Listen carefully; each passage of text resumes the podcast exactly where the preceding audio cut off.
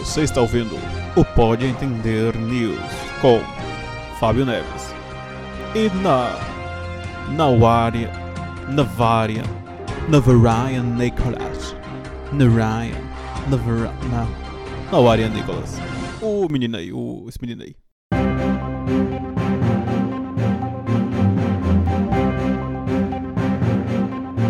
Pesquisadores financiados pelo CNPq podem ficar sem bolsa até outubro.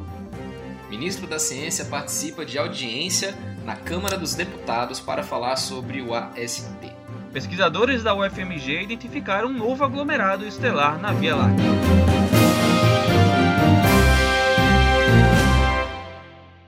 Good news, everyone! I'm a horse's butt. I am. That's not good news at all, you little.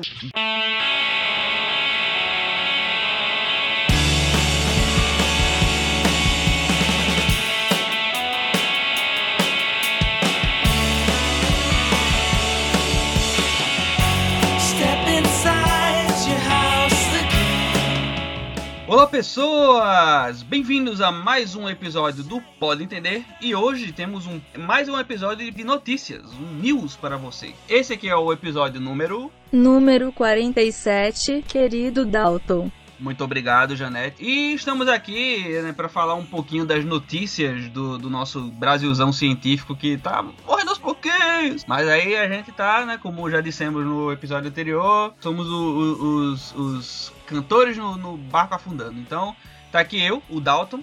E aqui comigo, mais uma vez, o Nauarian Nicolas. Olá. Diga aí, diga aí. Dig Dig. Diretamente da Alemanha, o país do chucrute, salsicha e cerveja quente. É cerveja quente aí também ou, ou- ou não? Aí ah, bota o bracinho pra fora na, no inverno, dá uma geladinha e puxa pra dentro. Meu irmão, pior que esta, tá ligado? Tipo, a, a galera aqui é muito comum no apartamento ter sacada, tá ligado? Varanda, assim. Chega novembro, dezembro, que tá aquele frio da desgraça, a galera bota engradado, assim, do lado de fora. Meia horinha tá trincando de gelado, velho. É uma massa, assim, mas é, é triste, mas é uma massa, assim. Quem é a galera? Tem uma galera aí, tipo, aí nas Europa aí que gosta de cerveja quente, né? Eu acho que é o pessoal da, da Inglaterra, sabe? É, esses, esses caras é tudo doido. Eu sei que tem uma galera por aí. por Mas aí. também, assim, é porque eles podem, tá ligado? Tipo, a, a galera lá nos, nos Britain, nos Britain, eles têm a tal da Guinness, né? E meu irmão, aquilo lá. Aquele livro de recordes, né? Exato. Ele bebe o papel e tal. Tonto da poxa. Não, pô, é, é. A cerveja Guinness, assim, é muito gostosinha, velho. E, tipo, independe de temperatura, tá ligado? É. É uma experiência. Olha, hum, cervejinha. Cresceu uma barba e uma camisa xadrez na hora agora. Aí, aí eu viro web designer, não é, não é cervejeiro. É, é isso, isso. Bom, vamos às nossas notícias.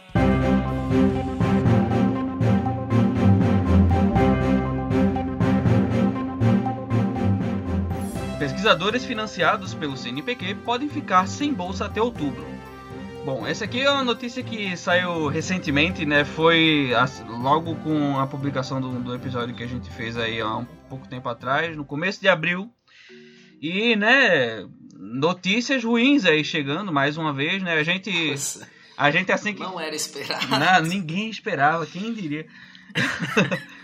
Ah, o que aconteceu, né? A gente já vem acompanhando aí, né, a- o afundamento da ciência, né, no Brasil. Como a gente prometeu, a gente tá de olho no que tá acontecendo, a gente tá prestando atenção aí nas notícias, tudo que tá acontecendo com o Ministério e com as agências de fomento. E o que aconteceu? O CNPq, né, o, o presidente do CNPq, o João Luiz Filgueiras de Aze- de Azevedo, ah, em reportagem para o G1, ele disse que o orçamento que está confirmado para 2019 do, do Conselho não vai ser suficiente para pagar as bolsas até setembro, e aí ele tem esperança de que até outubro dê para pagar, né? Mas aí, veja bem, é uma pessoa esperançosa. Eu não tenho tanta esperança, eu acho que em julho já acabou. Mas enfim. E o que acontece? Ele fala que boa parte desse, desse da falta né, de- desse dinheiro se deve, primeiro, aos cortes, e segundo, porque eles tiveram que utilizar parte do dinheiro pra, o- do orçamento de 2019 para conseguir pagar as bolsas no final de 2018. Eu acho que a gente falou, comentou por aqui também que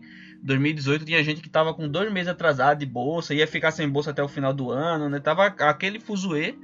E para conseguir pagar esse dinheiro, eles tiveram que tirar dinheiro do orçamento de 2019. Exato, né? E, e, assim, coisa bizarra de tudo, né? Além da gente já ter entrado esse ano já com um déficit, né?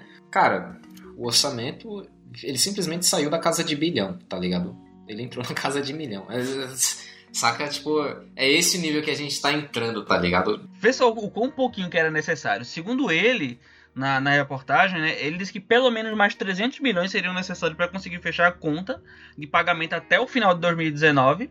Se eu não me engano, acho que foi 80 milhões que foram utilizados para conseguir pagar as bolsas no final do ano, que estavam que devendo no ano passado. E aí, esses 300 milhões eles conseguiriam, tipo, meio que, que são o último suspiro do CNPq em 2019, se a gente conseguisse esse, dinheiro, que não é o caso até agora. Outra coisa que me deixa muito chateado é você ver né, as audiências em que o ministro da Ciência participa, né? Em que ele precisa anunciar para as pessoas que o Ministério da Ciência e Tecnologia ele virou primo pobre, tá ligado? Tipo, a gente tá literalmente mendigando para quem tá em volta, assim. É, é... Cara. Enfim, me diga uma coisa, Dalton. O, o, o que que dá para se esperar como impacto disso, né? Tipo, ok, a, a gente não vai conseguir pagar as bolsas que existem agora ou a gente não vai conseguir financiar novas? Para começo de conversa, por exemplo, teve uma notícia, a, a, acho que foi essa semana também, da UFMG que, por exemplo, a CAPES, ela cancelou, ela tipo fez uma reunião lá e cancelou uma das bolsas que eles tinham, que era uma bolsa que era, ela era, como é que eu posso dizer, para facilitar o processo de pedido de dinheiro. Então ela era livre, Certo. né? Ah, você podia fazer o pedido, não precisava que abrisse edital no governo para poder você fazer o pedido edital de bolsa, que normalmente ocorre num período do ano. Todo mundo vai fazendo projeto ao longo do ano para submeter nesse período e tal, não sei o que. Não. A CAPES tinha um programa que era para você submeter em qualquer momento do ano. Tiver, ah, tô com um projeto bom aqui, tá tudo pronto, falta dinheiro, manda o projeto. Mas agora, tipo, cancelaram essa bolsa. E aí, eh, segundo a CAPES, não, a gente, tipo, tem outras coisas que podem cobrir esse essa bolsa aí e tal, não sei o que. Esse dinheiro, né? Vamos dizer. Isso foi, isso foi a CAPES. E aí eles falaram, né? Quem já tá recebendo dessa, desse fomento vai continuar recebendo, mas novas não vão abrir. No caso do CNPq, eles não têm dinheiro sequer, eles não têm dinheiro sequer para pagar as bolsas de quem já tá recebendo bolsa da, do CNPq. Ou seja, quem já tá, ah, comecei agora o doutorado, comecei agora o mestrado, até julho, você talvez ainda tenha alguma coisa. Depois disso, é o dinheiro acabando e você vai ficar sem bolsa você doutorado, mestre, doutorando, mestrando e tal. Então isso significa projeto cancelado. Não é que não vai ter novo projeto, é projeto cancelado. É, a, gente, a gente em algum momento falou aqui que quem sustenta a ciência no Brasil são os pais dos alunos, né? Porque o que acontece? Muitas vezes, quando, quando acontece aqui no, no, Brasil, é que quando você pede a bolsa ou não tem como fazer a bolsa, às vezes a pessoa usa, sei lá, tem o seu fundo ali, o dinheiro que a pessoa guardou e tal, não sei o que, o pai e a mãe tem como ajudar, e aí a família, né, tem como ajudar, e aí dá o aporte financeiro para a pessoa conseguir a titulação, né? Tipo, ah, vou... depois que terminar o mestrado vai ficar tudo bem, então não sei o que. A gente já comentou isso várias vezes aqui, né? Tipo, pensa que a, a gente vai muito com essa ideia, né? Tipo, ah, a gente tá sofrendo aqui esse período que é para terminar e ter o título na mão e depois disso vai ficar tudo bem. Tipo, o que, o que acontece é que tem muitos alunos a gente ah, deu números até em algum momento, no, no, em algum episódio do Pode Entender. Não estou lembrado agora. Por favor, quem, quem souber aí, bota no comentário aí no post. Se eu não me engano, é um número muito grande, assim, de, de pesquisadores, né, de alunos que não recebem bolsa e trabalham, tipo, no doutorado. Trabalha, você está trabalhando de graça, literalmente. Você está trabalhando, gastando dinheiro para trabalhar, e é isso. E aí o que acontece? Quem está recebendo CNPq até meio do ano aí, nada garantido, a não ser que é, algo seja conseguido aí em algum momento. Já estava ruim. Só que a gente teve um corte no começo do mês agora, foi no final de março, para ser exato, que contingenciou mais 2,13 bilhões para o ministério, ou seja, a gente já tava com pouco, tiraram mais 2,3 bilhões. Isso foi parte de um, de um pacote, né? De, de, uma sequência de cortes, assim, um pacote cirúrgico. Uma sequência de cortes no, no, no, no governo. E a gente tá entre os sete que tiveram mais cortes. Teve outros setores estratégicos também, educação, é, infraestrutura, que tiveram cortes altos. Só que o Ministério da Ciência e Tecnologia tá sofrendo corte já há mais de cinco anos. Então, tipo, desde a da época do governo Dilma a gente tá sofrendo corte e cada vez maiores os cortes. Então a gente já está na, na, nas últimas do orçamento, para bem dizer, né? Então a tendência não é melhorar, né? Então quer dizer, né? Tá, tava bom, tava bom. Não, tava ruim. Aí depois ficou bom. Aí Tava, tava pior, agora parece que piorou. Não, não, é. Bom nunca foi, pra falar a verdade, né?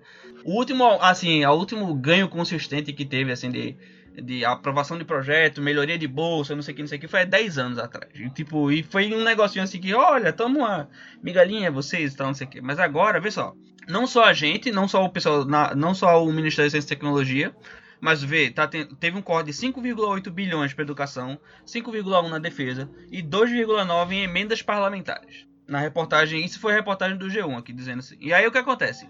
O, o, o, o presidente, o Azevedo, ele falou assim: não, olha, a gente está conversando aqui com o ministro Marcos Pontes e ele tá, ele sabe da situação e a gente confia que, que ele vai ajudar isso. Ele também, tá- a gente não tá tipo correndo atrás sozinho. Ele também tá correndo atrás para tentar reverter a situação e tal, não sei o quê.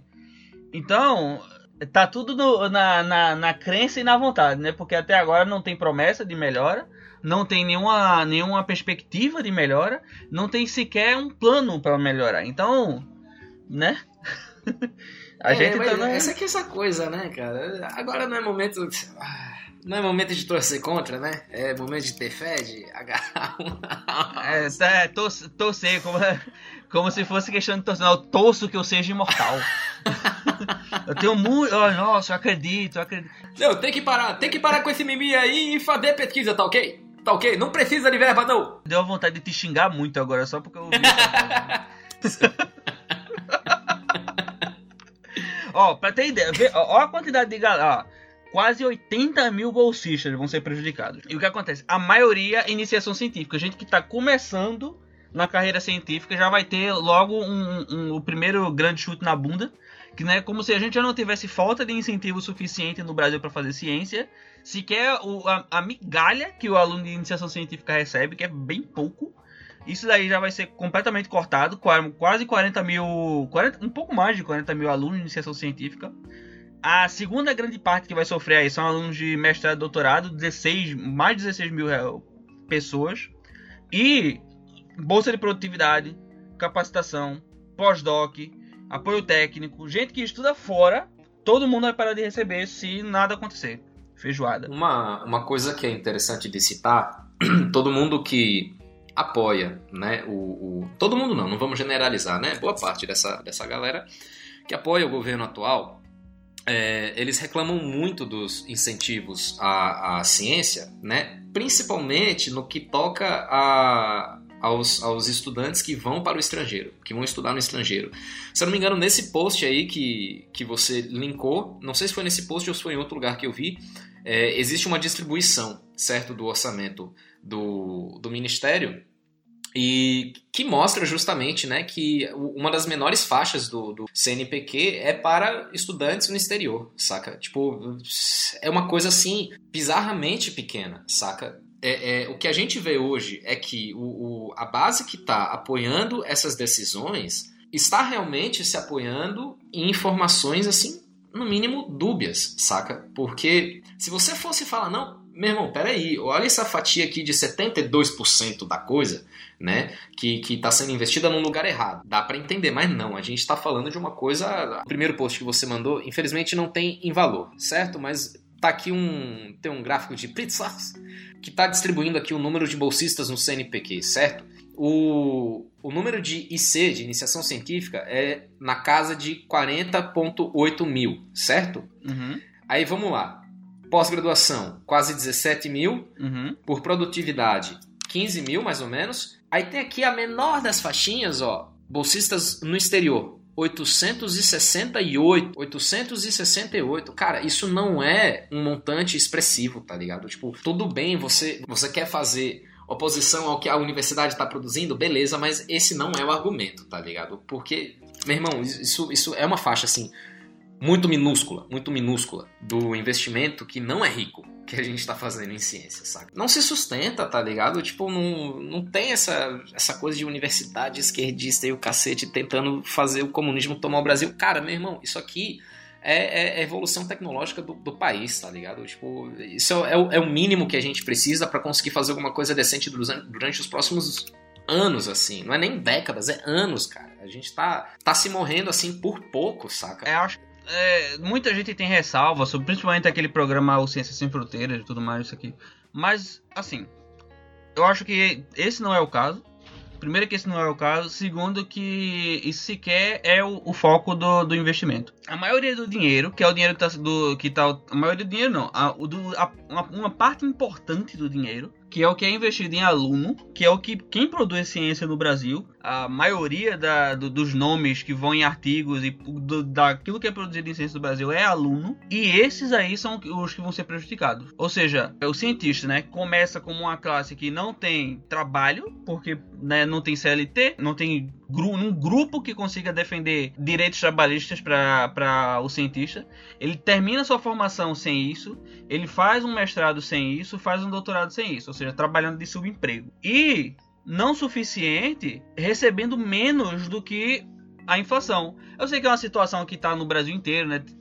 O salário mínimo não recebe aumento aí também faz um bom tempo. Mas vê, de acordo com, com o que foi calculado pela NPG, né, que é a Associação dos Pós-Graduandos, é, o último reajuste foi em 2013. E aí o que acontece? Desde a da, da- da- a inflação acumulada atingiu 42,6%, né, de acordo com os índices do IPCA. Que é o que a gente vem ouvindo bastante nesses últimos meses, né? Que o, o pessoal vai falando, ah, a inflação aí, gente, olha, não tá. Mas o IPCA tá subindo para um caralho no, no começo do, do, do ano, né? Então, fe... ah, mas o, o, o preço do iPhone não, não aumenta. Mas o preço do feijão, meu filho, oh, se você for ver aí nos últimos meses, aí você vê onde, que, onde é que tá indo a inflação. Pro bolso de quem que tá indo a inflação. Então o que acontece? Quando, quando a gente tem esse aumento no valor, né, da, da- o, o, o poder de compra ele diminui. Então o que acontece? Você tem um mestrando, um doutorando recebendo ah, um- uma merrequinha no, no- no final do ano, no final do mês, quer dizer, né? Pra fazer uma carga de trabalho muito maior, né? Porque mestrando. Você, né? A gente já conversou um pouco aqui sobre a questão da saúde mental do, do aluno, né? E boa parte vem dessa questão da carga de trabalho e pressão. Né? A pessoa passa mais tempo do que deveria dentro do, do, do ambiente de trabalho, passa mais tempo dentro de casa fazendo o trabalho também, ou seja, a pessoa trabalha fora aí dentro de casa. E aí o que acontece? Se reajustadas, aqui de acordo com os dados do, do, da NPG, as bolsas deveriam ser de 2.139 para de mestrado e 3.138 para o doutorado, considerando o reajuste pra- da inflação de acordo com o aumento de 2013. Só que o que acontece? Não tem aumento desde 2013. Então, a- a- o último valor apurado do CNPq foi 2.200 para doutorado, 1.500 para mestrado e é isso aí. Foi o que aconteceu. Parou aí esse valor. E aí você pensa assim, pô, mas poxa, é mais do que um salário, né? Eles estão recebendo para trabalhar, gente. Vocês estão reclamando de barriga cheia? Vagabundo! Nossa, que ódio. e aí o que Tá acontece? mamando na teta do governo aí, pô. Não é assim, pô. E aí o que acontece? O, o- muitas vezes o próprio o própria pesquisa do aluno é financiada pelo salário dele também. Ele recebe, às vezes falta falta coisa para você comprar, precisa de um livro, precisa de um reagente de laboratório, tira dinheiro do próprio bolso, o orientador, a pessoa que orienta, tira do próprio bolso para poder fazer isso. E é isso aí que, é- que a gente tá vivendo, tipo, a bolsa tá acabando, quem paga tá, né? Aluno tá tendo que sair, e aí? É, e, e- e sem contar que a gente fala de número, número, número, a gente não adapta à realidade também, né? Eu, eu nasci, cresci em São Paulo, certo? É, meu irmão, 2, 2.5 pau não dá pra você viver em lugar nenhum, tá ligado? Tipo, você tem que, tem que ir muito lá pra, pra, pra longe e gastar duas horas, assim, de transporte, tá ligado? Pra você chegar onde você precisa. Assim, eu, não- eu não vou mentir. Assim, eu não vou mentir. Eu sei que dá pra viver. Todo, tem muita gente que vive com esse dinheiro, vive com menos, inclusive. A questão é. É que você tá formando uma pessoa. Assim, dá pra viver, né? Su, subvida, né? Você. Subvida, né? Subsistência. Porra, você paga o seu aluguel, a comida e é isso, tá ligado? é, é minha infância all over again, né? Então, tipo, o que acontece? Você, você tá lá, tá- tem esse dinheiro e tudo mais, só que você tá formando, você tá, tá querendo formar um, um profissional de qualidade, você quer formar um profissional de qualidade, você quer que, que seja uma pessoa que, de- que tenha dedicação ao trabalho, inclusive, sei lá, pra você fazer, ser professor em universidade tem que ser dedicação exclusiva, você não pode dividir o seu, o seu horário de trabalho. Quer que seja uma, pessoa dedicada à sua pesquisa, só que você recebe um, dinheiro que mal paga sua passagem e sua alimentação. Muitas vezes isso foi meu caso, é, é o mesmo caso de Tonho e de um monte de alunos aí. Você tem que sair da sua casa e morar num lugar que você não tem ninguém conhecido, pagar suas contas lá e tudo mais. Tipo, sair, se deslocar para uma cidade lá do outro lado do, do, do Brasil, porque você quer fazer sua pós-graduação, recebendo mil reais, saca? Então, tipo. É cara, coragem e fé, tá ligado? Tipo, E, e o pior, na esperança de que depois que você terminar vai dar tudo certo e não tem emprego. Né? Tá acontecendo aí, evasão de, de, de, de cérebros. É basicamente isso. Você tá, com o perdão do meu, do meu português, se fudendo de, de trabalhar pra no final você não poder fazer nada, porque não tem vaga, não tem. Sim, e, e digo mais, e digo mais pelo que você falou aqui, né? É, é, no futuro muito próximo, nem isso mais vai ter, tá ligado? Porque a galera que já está formada, a galera que já tem uma formação boa, tá ligado? Vai-se embora, vai-se embora, vai, vai trabalhar num laboratório ou alguma universidade que dê estrutura de trabalho mesmo, oportunidade para você se desenvolver, vai para fora do Brasil. A galera que está no Brasil e não teve o preparo, não vai ter, entende? É, como você comentou, porra, vai diminuir até a iniciação científica, tá ligado? Tipo, a gente já não prestigia quem tá lá. A gente vai agora, agora vai diminuir o incentivo para quem quer entrar nessa bagunça. Inclusive, recém-saída aqui, ó, uma reportagem da Nature, dizendo que ó, até o, o, o maior, vamos dizer assim, é, aquele que, que a gente achava que já estava tão na frente, assim, uma coisa que o Brasil considera tão importante que não, tem esperança de que essa instituição ela não vai, não vai quebrar assim tão fácil, que é o Sirius, né? A Nature acabou de mostrar, de, de é, colocou uma reportagem aqui dizendo que tipo tem chance de não conseguir, tipo, não conseguir sair do, do papel. Eles estão começando, estavam começando planejando começar a fazer os testes agora.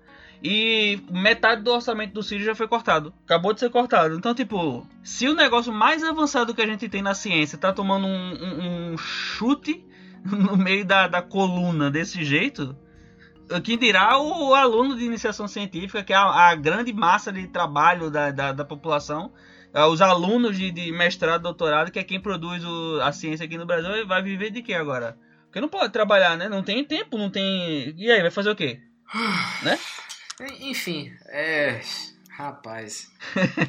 tem mais alguma coisa maravilhosa que você quer citar aqui nessa notícia ou a gente pode passar para algo mais feliz? Ah, não, eu vou citar sim. Vou citar sim, porque eu tô com ódio no coração. E o que acontece? Eu tá, muita gente tava comentando, na, eu vi né, no Twitter, então não sei que, muitos colegas cientistas estavam comentando sobre uma reportagem da, da DW, né, que é uma, uma, uma agência de mídia. A Deutsche Welle. Deutsche Welle. É, da, Deutsche da. DW, da Deutsche, Deutsche Welle. Welle, papai. Olha aí, nada como uma pessoa que fala. É, essa reportagem ela tava falando sobre o desmantelamento da ciência no Brasil, né? Ele basicamente ele fez um, um resumo, um, apa- um apanhado dos últimos do- da última das últimas desmontagens que a gente teve aqui na ciência, cortes no ministério. A gente ficou passou um tempo assim discutindo isso aqui entre entre a gente do pode entender de falar um pouco sobre isso, né? De ah, vamos fazer um drops aí, conversar um pouco, porque realmente é o que tá acontecendo, assim. A gente tá vendo pouco a pouco a- a- o, o chassi sendo exposto né, da, da ciência do Brasil e ficando com cada vez menos dinheiro, sem perspectiva, sem planos para a ciência no Brasil. E é isso aí, a gente tá num navio afundando e tem muito o que fazer agora. Tipo, o que, é que a gente vai fazer agora? A gente tá, tá pensando aí fazer um episódio mais pra frente, em pouco tempo, provavelmente, porque a gente tá. Tem que aproveitar o- a força do ódio, né? É. E a gente tá pensando em fazer um episódio aí daqui a algum tempo falando um pouco sobre ponto a ponto, né? Abordando ponto a ponto os processos de desmantelamento aí da ciência no Brasil. Então, bem, é isso aí, né? A gente já começou bem, começou com a notícia da hora, notícia top, notícia maravilhosa. É, é. Mais importante que falar é, é principalmente espalhar a palavra, né? É, contar para todo mundo o absurdo que está acontecendo, porque novamente, né? O, cientista ele não é um, um cara, não é, uma, não é uma pessoa que está sendo beneficiada, tá ligado? Tipo, a galera já está recebendo mal para um cacete para fazer muita coisa. É, Porra, eu, eu, eu, eu tô falando palavrão pra caramba. É, eu vejo vocês eu vejo eu, eu- pelos episódios né que a gente já teve no pode entender eu vejo assim o a quantidade de material massa que a gente produziu tá ligado? Tipo, todos os, os nossos entrevistados, e você e Tony, produziram tal, é, com uma escassez absurda de material, certo? Com, com um, um orçamento assim reduzido. Pô, tu lembra do, do, do, do episódio das abelhas, inclusive meu episódio favorito, né? O episódio das abelhas, onde, onde Patrícia falava, pô, não, não tem essa assim de, de, de comprar câmera, não tem essa de equipamento de última, tec... de última ponta, assim, tá ligado? É uma, uma mão de obra que é quase escrava, é uma coisa bizarra de pensar, é uma mão de obra especializada e escrava quase, saca? É um Eu não chegaria assim, tão longe, não, mas é, mas é bem complicado, assim, mas, né? Ah, porque, vê, a gente não, não tem sa- salubridade, não tem férias, não tem décimo terceiro, não tem plano de saúde, é, inclusive seria bom ter, porque, né? É uma classe, é uma classe de trabalhadores aí que, tipo, demora anos, vê só, tem alto investimento do governo, porque demora anos para você conseguir formar um- um cientista, né? Tem ah, toda a formação no ensino fundamental e médio, tem mais 4 a 6 a 8 anos de, de faculdade, você tem mais 2 a, a, a 4 a 6 a 8 anos de mestrado e doutorado. Pra- depois que termina, ainda, você ainda tem um tempo ainda que tem né, o, o famoso limbo entre os alunos, né, o famoso limbo. Até você começar a produzir, você passa um tempo no começo sem conseguir produzir bem, porque não tem respaldo o que você produz, o que você produziu, porque você é novo, né? Você acabou de chegar, ninguém quer, né? É difícil você conseguir financiamento, tal, não sei o quê. Então você tem que se juntar a outros grupos, tal, não sei o quê, fazer aquela politicagem lá e tal, não sei o quê. Que... Pra depois de mais 10 anos trabalhando dentro, você começar a fazer o que você quer fazer, aquilo que você é bom de fazer de verdade. Porque enquanto isso, você. Você tem. Normalmente, todo, toda pessoa que começa o mestrado, doutorado, fica, já começa a pensar, pô, seria bom pesquisar sobre isso, né? Tal, não sei o quê. Só que você nunca faz isso, né? Você, a maioria das vezes não, né?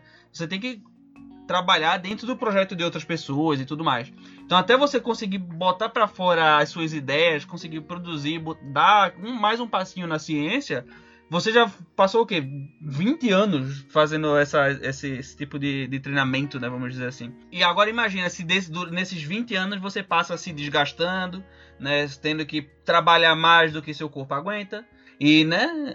Eu, eu esqueci o nome da outra moça aí, mas também foi entrevistada por nós, né? Desenvolveu uma hérnia de disco por estresse, meu irmão. Durante o trabalho dela. Parar um pouquinho aqui meu ódio, porque senão a gente vai só despejar ódio aqui no, no programa. E ainda tem mais duas notícias, né? É, exatamente. Passar pra nossa próxima notícia.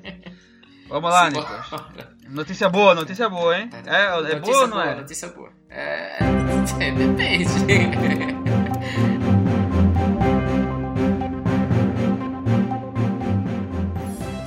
Ministro da Ciência participa de audiência no Congresso Nacional. É, isso aqui, Dalton, é, uma, é um follow-up que a gente está fazendo, né? Ainda sobre o, o acordo de, de salvaguardas tecnológicas que foi assinado e a gente noticiou no último episódio de News. é, e a gente falou. Alcântara, né? Alcântara. Isso, isso, Alcântara. A gente falou que o, o ministro foi lá participar de uma audiência com vários senadores para explicar o que, que era esse acordo que já foi assinado com os Estados Unidos tal. Uma coisa que talvez não tenha ficado clara no último episódio é que apesar de estar assinado com os Estados Unidos, ainda não passa a valer, certo? A gente precisa assinar aqui no Brasil. Então ainda vai passar por ratificação, essas coisas assim, né? Até a gente chegar num ponto em que todo mundo esteja de acordo aqui no Brasil. E aí, por isso, o ministro está fazendo várias audiências aí em lugares diferentes. E a última, por, o último lugar por onde ele passou foi ao Congresso Nacional, agora no dia 10 de abril de 2019. Em que ele foi explicar a mesma coisa, mas dessa vez, dessa vez, o- os deputados eles estavam um pouco mais munidos de conhecimento, né? Então eles já, já tinham procurado entender um pouco mais o que que, o que, que é o AST, leram né, o, o, que está escrito no acordo e tudo mais. Então a gente teve alguns apontamentos aqui muito, muito interessantes e um desfecho que, assim, discutível se é bom ou ruim. sabe? Lembrando, gente- lembrando que a gente falou sobre isso, né, na da primeira reunião, e eu acho que a gente não não não, não citou muito, não, não falou muito, né, sobre a, a, a questão do acordo, que assim, é, a gente não focou muito nesse ponto, mas é assim, é até agora tudo que a gente tem, vamos dizer assim, né, da da, do ministro é promessas, né? Promessas, promessas e mais promessas. Exato. Promessas, sonhos, É, We é. Are the World e tudo mais. É, então, começando aqui sobre o, o apontamento que foi feito pela deputada Margarida Salomão, que é do, do PT lá de Minas Gerais. Né? Ela, ela fez um apontamento que foi muito interessante, inclusive. Ela, uma coisa que a gente comentou no episódio anterior é que países que não fazem parte do regime de controle de tecnologia de mísseis, certo? Portanto, é um tipo de acordo internacional aí para controlar, né, a capacidade bélica dos países, certo? Esses países eles não vão poder lançar foguetes e satélites no Brasil novamente, que contenham equipamentos estadunidenses, certo? Então isso excluiria países como a China, que não precisa, não precisa ser nenhum gênio ou muito assim, uma pessoa muito atualizada no cenário político global para entender que a China tem dinheiro para um cacete, certo? E que eles estão, eles estão inseridos nisso há, há, há um bom tempo já. Inclusive o Brasil ele já tem acordos com a China nesse, nesse quesito, né? Então a, a, a deputada ela citou isso, pô, esse, esse regime, né, esse acordo que, que veta países que não fazem parte do, do, do regime de controle, ele não vai permitir que países como a China venham aqui. Mas qual o sentido disso se o acordo também prevê que serão, serão lançados somente satélites e foguetes, que não vai, não vai ser lançado nada que seja bélico, certo? Por que, que isso está sendo feito? Por que, que a gente vai bloquear países é, se for dessa, dessa forma? Também comentou sobre uma outra cláusula que diz que os e isso é uma coisa que a gente está aprendendo com o tempo, viu? Porque eu, eu não parei para ler esse negócio todo. Eu acho que eu não, também não entendo o suficiente para conseguir tirar conclusões a partir do documento, certo? Mas coisas que a gente vai aprendendo aqui com o tempo, né? Existe uma outra cláusula que diz que os Estados Unidos eles podem vetar o lançamento a qualquer momento, certo? Se eles decidirem, pô, tá vindo lá, sei lá, o Japão. Tá vindo o Japão lançar tal coisa aqui, mas o presidente do Japão disse que o Trump é laranja de um jeito estranho. Então não vou deixar. Então os Estados Unidos podem vetar a qualquer momento. Novamente, se contiver equipamento estadunidense aí na, no, no, no projeto do lançamento. Certo? Enfim, feito esse questionamento, que eu achei um tanto pertinente, o ministro ele garantiu novamente que o país é 100% soberano quanto às decisões, né? E os Estados Unidos, ele só apita, ele só vai apitar quando parte da, da infraestrutura envolve equipamento estadunidense, certo?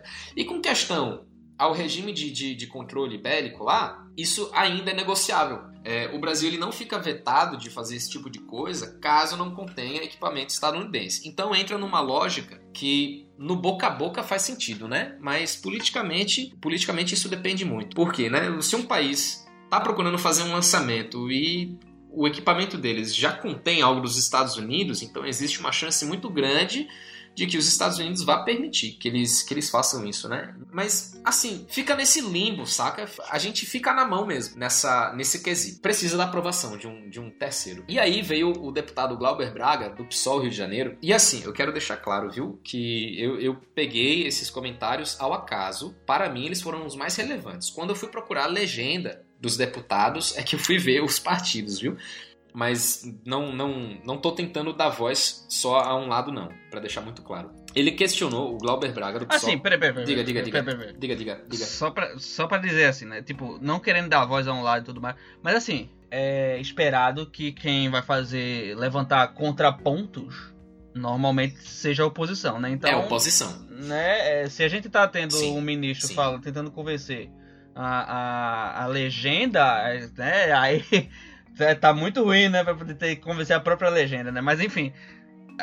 É, é nada mais justo do que, né? Se a gente tá vendo contraponto, provavelmente vai ser a oposição que vai trazer esses contrapontos, né? Então, é esperado que seja de fato o pessoal, PDT, P, é, PT. Eu, eu esclareço porque quem me conhece sabe que eu sou um bunda, assim, quando se trata de nomes e partidos, certo? Eu não sei quem é do que.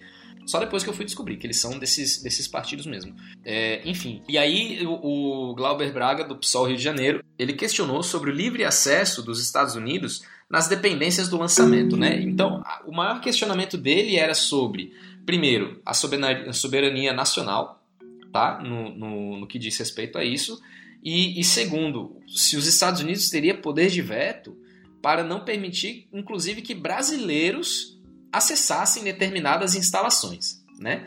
e também de vetar que outras pessoas de outros países tivessem acesso a determinadas instalações. O que o ministro esclareceu que é parcialmente verdadeiro, certo? Então, os Estados Unidos eles, eles podem apitar é, é, se alguém de outro país vem visitar determinado lugar, tal, eles podem apitar, mas a decisão final é do Brasil. O Brasil tem poder de veto 100% soberano, então a gente pode inclusive bloquear que pessoas, sei lá, dos Estados Unidos visitem a própria instalação. Isso é possível. É possível no papel, né? É, é, é, na vida real é outra, é outra história. Ah, Assim, o que, ó, o que tá parecendo pra mim Diga. é que é o seguinte, o Brasil tá cedendo um espaço que vai ser basicamente mandado por quem tem mais poder, porque, né, poder funciona desse jeito, né? Exato. E quem tem mais poder não é o Brasil, ao que parece, né? Exato. É, o, o, o- a questão é que, assim, apesar de não ser a notícia mais feliz do mundo, eu fiquei muito chateado quando, quando eu entrei em contato com esse conteúdo, porque mostrou que, apesar das boas intenções, a realidade não acompanha muito bem, saca? O Brasil está se colocando numa posição de refém que não vai ser assassinado. Saca? O Brasil entrou numa posição em que, ó, se eu tomar um tapa na cara, eu saio, entende? Não é uma questão de eu vou deixar ele matar a gente e também não é uma questão de a gente vai apanhar de graça, não. A gente tá se colocando ali disponível e a partir do momento que vier um tapa na cara, a gente sai. É, sabe- mas, sabe, mas sabe qual é o problema? É que assim, a gente mais. Nesse, ne- se tem uma coisa que a gente aprendeu, né? A pessoa que está de olho aí no, no que está acontecendo na política brasileira, se tem uma coisa que a gente aprendeu, é que esse governo, mais do que todos os outros anteriores, o que ele tem. Eu ia falar, né? O que é que ele tem mais que os outros, mas aí eu acho que. Eu- ele tem o que ele o que falta muito nesse governo é experiência experiência de governo por quê porque é um governo que não sabe coligar é um governo que não sabe fazer política é um governo que é basicamente pautado como se como um, um adolescente dentro de uma sala de aula e É um governo que faz live quinta-feira de noite. É um governo que não passa pela imprensa. Um governo que não é democrático, que fala somente com o público. Se esse governo tem problema de interagir com os políticos que fazem politicagem já há um certo tempo no próprio país, imagina lidar com o pessoal que já faz política há mais tempo do que o próprio país inteiro, que é os Estados Unidos. Então, tipo, vocês não estão. A gente tem que estar atento que a gente não tá, tipo. O Brasil não tá lidando com uma, um adolescente. Brasil tá lidando com um, um outro país que vai ter seus interesses e vai fazer de uma forma esperta, né? Tipo, por mais que o, o, o presidente dos Estados Unidos ali não seja lá uma figura muito, né? Exemplar da, da inteligência, de qualquer forma ele é cercado de pessoas que têm essa capacidade, diferente do Brasil, né? Ele é cercado de pessoas que têm essa capacidade. Né, o, o, o, o Senado americano ele é cheio dessas pessoas. Então não vai ser um negócio, é, na- como tu falasse aí, né? Tipo, ah, não, por mais boa vontade, boa vontade um caralho. Tipo, não vai ter boa vontade aí, vai ter interesse político. Então o Brasil tem que ter é, uma forma de conseguir lidar com isso. Aí botar. Aí você fala assim, pô, mas o ministro, né? Tipo, é um cara da ciência. Tá, um cara da ciência, só que ele tem que ter um amparo político. E se ele não tem esse amparo, ele pode ser o cara da ciência que for. Tipo, ele não vai saber. Ele não vai, ter- ele não vai conseguir se livrar, se livrar das armadilhas políticas, saca? Pois é, e acaba que a gente entra nessa posição em que o, o, o Brasil ele vira. Sabe aquele estagiário que acha que manja mais que o gerente? Fala, nossa, esse gerente aí é um estúpido, é um, um- não sabe o que tá. É a gente, tá ligado? Tipo, a gente tá numa posição menor, numa posição é, é, vulnerável, né? Em vários aspectos. A gente tá numa posição vulnerável, achando que tá assim na crista da onda. Não é o que tá rolando, cara. Não é o que tá rolando. Enfim, e aí por fim, o que realmente é muito, muito, muito relevante ao episódio. E aí, só deixando claro, né? A resposta do, do ministro ao Glauber Braga. O ministro disse que o Brasil ainda assim vai, vai apitar em tudo que tem que apitar, ele pode cancelar o acordo a qualquer momento, ele pode cancelar um lançamento a qualquer momento. Se quiser, ele também chuta a galera dos Estados Unidos para fora. E não existe nenhuma região, nenhuma região dentro do Brasil que um brasileiro não possa entrar, certo? Então, na base de Alcântara, por exemplo, nas, na- na- nas estruturas lá de, de, de lançamento, uma pessoa credenciada brasileira poderia entrar em qualquer canto. Estadunidense não apita nesse quesito. É, o que eu também imagino que possa abrir a possibilidade, né, de que nem todo mundo, Nem todo mundo é credenciado, né? Inclusive as pessoas que estão lá, nem todo mundo é credenciado, né? Então pode, pode haver aí um, um- uma questão de impasse por burocracia mesmo, que a gente é, é campeão em burocracia ruim, saca? É que vá, vá destruir esse tipo de, de relação, né? Enfim.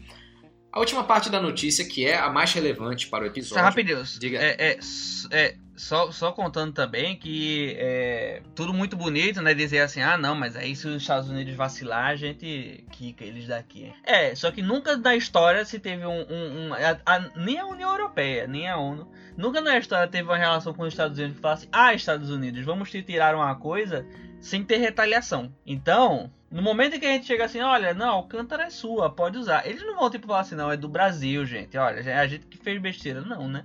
É, é- é inocência política pensar isso, né? Então, ó, cuidado, cuidado nesse negócio aí, que isso aí tá com a cara de que vai dar. Outra coisa eu esqueci de comentar e é muito importante. Rapaz, esse episódio vai ficar gigante. É, outra coisa que eu esqueci de comentar é, que é importante: existe também uma cláusula nesse acordo que diz que o Brasil não vai poder fazer lançamento para nenhum país que algumas das partes no acordo, ou seja, Brasil ou os Estados Unidos, considere terrorista ou que esteja sofrendo sanções. Ou seja, ou seja, lançamentos que vão conter equipamentos estadunidenses, blá blá blá blá, blá. Esses lançamentos não podem vir de um país que os Estados Unidos estejam bravinhos, certo? Simplesmente isso, simplesmente isso. Então, por exemplo, chega, sei lá, semana que vem a gente resolve, a gente consegue fechar um acordo com a Rússia e aí os Estados Unidos fica, fica chateado com o Putin. Não vai rolar, não vai acontecer, saca? É, e da mesma forma, países que são considerados terroristas, né? Que aí cabe ao juízo de valor de cada um, né? Entender o que, que o Brasil considera ter o Brasil não, perdão, os Estados Unidos considera terrorismo ou não. Na né? verdade, cabe ao juízo de valor dos Estados Unidos, né? Exato, exato, exato. Esse era o ponto que eu esqueci de comentar. Ponto importante disso aqui, né? O ministro ele comentou sobre uma estimativa de valor de rendimento anual é, é, que pode vir desse acordo, né? E aí, parafraseando Dalton do episódio anterior, portanto, Dalton no passado, ele, ele tirou essa informação de onde, Dalton? Do mesmo lugar onde o Batman tira o escudo dele. Porque assim, o cara ele me afirma isso, saca? Ele fala, ó, meu irmão, é, existe essa possibilidade que a gente vai render 3,5 bilhões de dólares por ano, por ano, fechando esse acordo, certo? Então é um valor potencial. E aí, pouco depois, ele vem e diz é, é, que ao fechar o, o acordo, porque o acordo ele foi assinado nos Estados Unidos, mas precisa ser assinado aqui ainda no Brasil, precisa ser aprovado. Fechado esse acordo, vai ser iniciado um estudo de viabilidade da parada. Ou seja, não tem, não tem um estudo de Pois é. viabilidade, não tem. Inclusive tem um, um PowerPoint ali, né, que o pessoal tá compartilhando, assim, do, do, do Marcos Ponte apresentando esse negócio, dizendo assim, ah, é, como é que ele como é que ele planeja fazer isso? Ah, não, aqui um PowerPoint aqui, ó, tá aqui dizendo que é que ele planeja fazer. E lá no PowerPoint tá dizendo assim, ah, é, procurar, tá lá, né, viabilidade, primeira fase, não sei o que, não sei o que, convencer a galera. É basicamente a primeira fase, convencer a galera. Aí, beleza, convencer a galera. Segunda fase, procurar saber se o lugar presta. É, basicamente. Tipo, ele, ele tá chegando, ele tá chegando, ele tá chegando pra você com um cheque em branco e falar, assina aí, assina aí, tá ligado? É, E depois a gente vê o valor que eu vou escrever aqui no, no E- cheque, e- tá aí fala assim, ah, não, va- vamos ver se o lugar presta. Aí o que acontece se não prestar? Aí a gente arruma outro. Porra, velho. aí você fala assim, não, vai render 3.5 bi- Ah, não, porra, se o cara tá dando um valor assim, deve ter, sei lá, tipo umas 200 páginas aí. De... O cara é ci- cientista, né? Ministro da ciência. Deve ter feito um estudo pra poder dizer que vai valer isso. Cadê o estudo? Ah, Ah, e sem falar que nem, nem. Não, deixa pra lá, deixa pra lá. É, aqui vai, vai acabar misturando muito opinião pessoal com. Ah, com- velho. com. Aí você.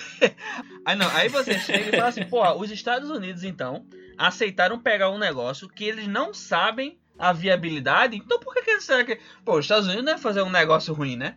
Eles vão estar ganhando. uma- Pô, o que, que será que é então? Já que o Marcos Pontes vai, disse que ainda vai ter um estudo de viabilidade pra saber se dá pra fazer o que, que eles estão propondo, mas eles já aceitaram um acordo. Que porra é essa? É, O que é, foi que aconteceu aí? O que, que foi Então. acordado nesse negócio? Essa é que é a coisa, né? No fim das contas, o acordo, novamente, o acordo não envolve valor nenhum, não envolve, não envolve repasse nem nada. O acordo é uma, é uma destrava. Mas ainda assim, é, é- o que acontece depois da assinatura do acordo aqui no Brasil é o que está me levantando preocupação, saca? É, é da gente pegar esse orçamento que já é escasso para jogar no lixo. Infelizmente, e, e- e isso é, é uma chance, é uma coisa que pode acontecer. O ministro muito felizmente ele tá, tá andando aí pelo, pelo mundão, né? Pra procurar fazer acordo. Ele tá, tá indo a Israel novamente, é, muito em breve e tal. Assim, o que, o que tá parecendo, o que tá parecendo é exatamente isso mesmo. Assim, ele tá, tipo, tentando fazer acordos e tudo mais pra poder tentar angariar, vamos dizer assim. Poder não, é, é angariar. É, é poder de, de barganha pra ciência, só que com a promessa de que esse poder de barganha vai ser direcionado pra essas coisas que eles estão fazendo, né? Então, tipo, ah, bolsa, foda-se. O, o dinheiro vai ser direcionado pra esse projeto aqui que a gente tá tentando fazer e tal, não sei o que, não sei o que. É o que tá parecendo, assim. Mas aí é a minha opinião, que eu também tirei do mesmo lugar que o Batman tira o escudo. Então. né? Pois é, é. ah, agora aquela coisa, né, cara? Não pode torcer contra, tem que torcer. Ah, foda-se, né? velho. Tem Torcer contra. Porra de torcer contra, mano. Ah, tô- eu, eu queria pedir perdão pros meus ouvintes Mas por é, todo mas- esse ódio que eu estou despejando aqui, mas é que eu tava precisando, vocês têm que me entender. Mas assim, é que a cada vez, a cada vez que a gente grava, fica mais claro, mais claro, como a gente realmente tá naquela cena final do Titanic mesmo, cara. Tipo, a parada tá afundando, a gente tá fazendo graça, porque senão a gente tá chorando, entende? Tá osso. Não só pra ciência, né? Mas. Fica aí, fica aí então as promessas, promessas aí do, do ministro da, da ciência, promessas vazias, talvez? A gente vai ver, né? Palavras ao vento. Apenas palavras, pequenas palavras, momentos. e com essa, com essa música linda, nessa interpretação maravilhosa do nosso querido Daltíssimo, vamos pra próxima notícia? Vamos para a próxima notícia.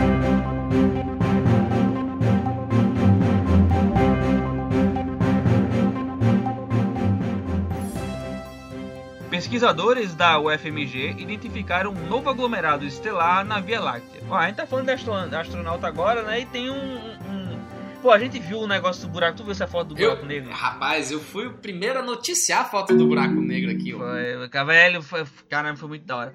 E aí a gente falou, pô, a gente tem que ter alguma notícia sobre alguma coisa pra poder falar, vontade de falar sobre isso. A gente foca na, na ciência, né? A gente foca na nossa própria morte da ciência brasileira. E aí a gente A gente já fala do nosso próprio buraco, né? Vamos É. falar agora do buraco alheio, do buraco espacial. É, e aí a gente, pô, pô, vamos falar alguma coisa aqui, ver se tem alguma. E aí a gente achou uma notícia, até, né, falando um pouquinho de, de pesquisas relacionadas a, a, a- ao espaço. E a gente só botou isso aqui porque a gente tá queria só um alíviozinho, né? Porque a gente viu que tava tão miserável a, a, a, a- as notícias que a gente tinha pra falar essa semana que falou, vamos dar uma, né? Comentar uma coisinha mais leve pra terminar de boa assim o episódio, porque. Pois né? é, o- a, a, notícia feliz é que agora, figurativamente, ou figuradamente, não sei qual a palavra correta, de uma forma figurada, a, a Federal de Minas Gerais foi pro espaço, a UFMG foi pro espaço. Por quê? Um, um, um Calma, gente, calma. Não é nada disso que você está pensando. É, então, o, o, o pesquisador brasileiro Felipe Andrade, lá da, da, da UFMG, ele identificou, né, é, foi, foi publicado isso em fevereiro desse ano, ele, ele identificou três aglomerados, três aglomerados de, de estrelas, né, que ainda não foram mapeados e estão lá na, na Via Láctea, na Via Láctea, nossa casa, né? Nosso lar. Nosso lar, nosso lar. Essa descoberta foi noticiada em fevereiro desse ano. Né? Basicamente, ele, ele explica lá, ele estava analisando alguns dados, né, que, que são dados abertos do, do- da missão do satélite Gaia, que foi lançado em 2013 pela Agência Espacial Europeia. Hoje está aberto para todo mundo poder acessar e tal. E ele estava lá, né, tomando o chazinho dele, né, tranquilo, navegando pelo espaço, como toda pessoa faz no final de semana. E aí ele identificou umas coisinhas assim peculiares, né, no, no- em determinado ponto lá. Eu não, não sei me localizar no espaço ainda, né? Ainda não chegou essa tecnologia aqui. Mas ele, ele, cara, ele, ele viu assim três coisas estranhas assim e resolveu, pô, deixa eu ligar aqui pro meu orientador, tá ligado? E aí ele falou com o orientador de doutorado dele. É, acho que foi essa a história, né? Eu- cabe, a gente pode perguntar, a gente pode perguntar, eu acho que seria válido. E ele ligou pro cara e ele falou: meu irmão, vamos ver o que, que é isso aí. E aí, muito recentemente, eles publicaram, porque eu disse, né, que a UFMG foi, foi pro espaço. Porque os três aglomerados, eles receberam os nomes, o, o nome da, da UFMG. Então, tem o aglomerado UFMG 1, o aglomerado UFMG 2 e o aglomerado UFMG 3. É, peraí, rapidinho. É, é tipo, é como se a- o aglomerado se chamasse assim, ó, esse aqui é o aglomerado Universidade Federal de Minas Gerais. Tipo exato, assim? exato. É, porque o, o. Não, é uma sigla, né? O FMG-1, o FMG-2, o FMG-3. Então, Porque, mas, por exemplo, mas, é- mas é uma sigla mesmo ou é tipo. é, Saca, tipo sigla de. de, de, de, sei lá, de gene, sigla de instituição, saca? Ou é realmente. Ou, tipo, o nome é só o FMG e para os outros que não, sei lá, não sabem, é tipo Pra quem não saca, FMG. é o FMG. Pra quem é do Brasil já sabe, o FMG, pô, Federal do Minas Gerais, tá ligado? O, o, o, o, o, Felipe, ele resolveu homenagear a universidade, dando esse nome é, é, a esse, Aham. esse aglomerado estelar, e é o nome que vai ficar, tá ligado? Ou, mas, mas como é que ele achou isso daí? Tipo, ele tirou da onde? O Brasil não tem satélite, né? Tipo, da onde ele tirou essa informação? Então, teve essa, essa missão espacial, que, chamada é, é, Missão Gaia, certo? Do satélite Gaia, que foi lançado pela União Europeia, pela Agência Espacial Europeia, lá em 2013, certo? Então eles saíam em missão, foi coletando as paradas tal. É, se eu não me engano, foi uma das maiores missões na, na Via Láctea. E em setembro do ano de 2017, eles liberaram esses dados, eles estão abertos para qualquer pessoa na internet. Inclusive o link tá no post, se você quiser navegar aí pelo espaço. Ou será que a gente conseguir achar e botar o, a constelação pode entender? Meu irmão, isso seria assim de fuder. Mas o- os nomes realmente parecem não fazer muito sentido, não. Da mesma forma que a gente teve aí a notícia do, do buraco negro que foi fotografado e tal, ele está em qual galacta? Na galacta M87, certo? Da onde saiu esse nome? Então se sabe. Messier. Mess, Messier 87. Se não me engano, Messier é o nome do telescópio que achou. Ah, é? Não é, não é do jogador de futebol português, não. não, português? pra você ver que eu entendo muito de, de futebol, no caso, né? É, mas com certeza existe um Messi português. Com certeza existe. Ele só não foi descoberto ainda. Não, ó, aqui, ó, ó, peraí. É Messier porque o, o astrônomo que achou se chama Charles Messier. Tá vendo? É Charles Messier, nascido em 1730. Enfim, é. É isso aí. Um, cara, fiquei muito feliz de ver essa notícia, né? O, a lágrima que já tava aqui no queixo subiu pra bochecha. Entende? Deu uma salvada boa aqui no, no- na nossa semana. E, cara, muito, muito, muito legal. Tem link aí no post para a matéria no site da UFMG, tem link no post para o Projeto Gaia. No site da, no- da, da, da matéria da UFMG tem uma entrevista, inclusive, com o Felipe, certo? Em que ele, ele comenta sobre essa descoberta. E é isso aí, né? Vamos prestigiar o nosso. o nosso... Você, ouvinte entusiasta aí, ó, que vai lá, pega os, a- os dados aí e tenta achar uma constelação nova aí pra, pra nomear também. Isso aí, isso aí. Chama. E aí, quem sabe, né? Quando estiver pronto, chama a gente, chama a gente, que aí a gente conhece os cientistas, né? A gente vai lá falar, ó, que não sei o que tal. Pô, Galacta, sei lá, se você se chama Maria, né? A Galacta pode entender Maria. É, ou- Maria pode entender, né? Que aí. já- Aí, oh, rapaz, Maria pode entender um nome tão. Ou não precisa também, gente. Bota o nome que vocês quiserem. Se quiser chamar de Cláudio, chama de Cláudio. Se quiser chamar de Pitulinha, chama de Pitulinha. Mas, ó, Pitulinha é é importante massa, que Pitulinha é faça a descoberta aí, ó. Vão, vão fazer ciência, gente. E aproveitar enquanto ainda tem. Exato. Vamos lá, né? É.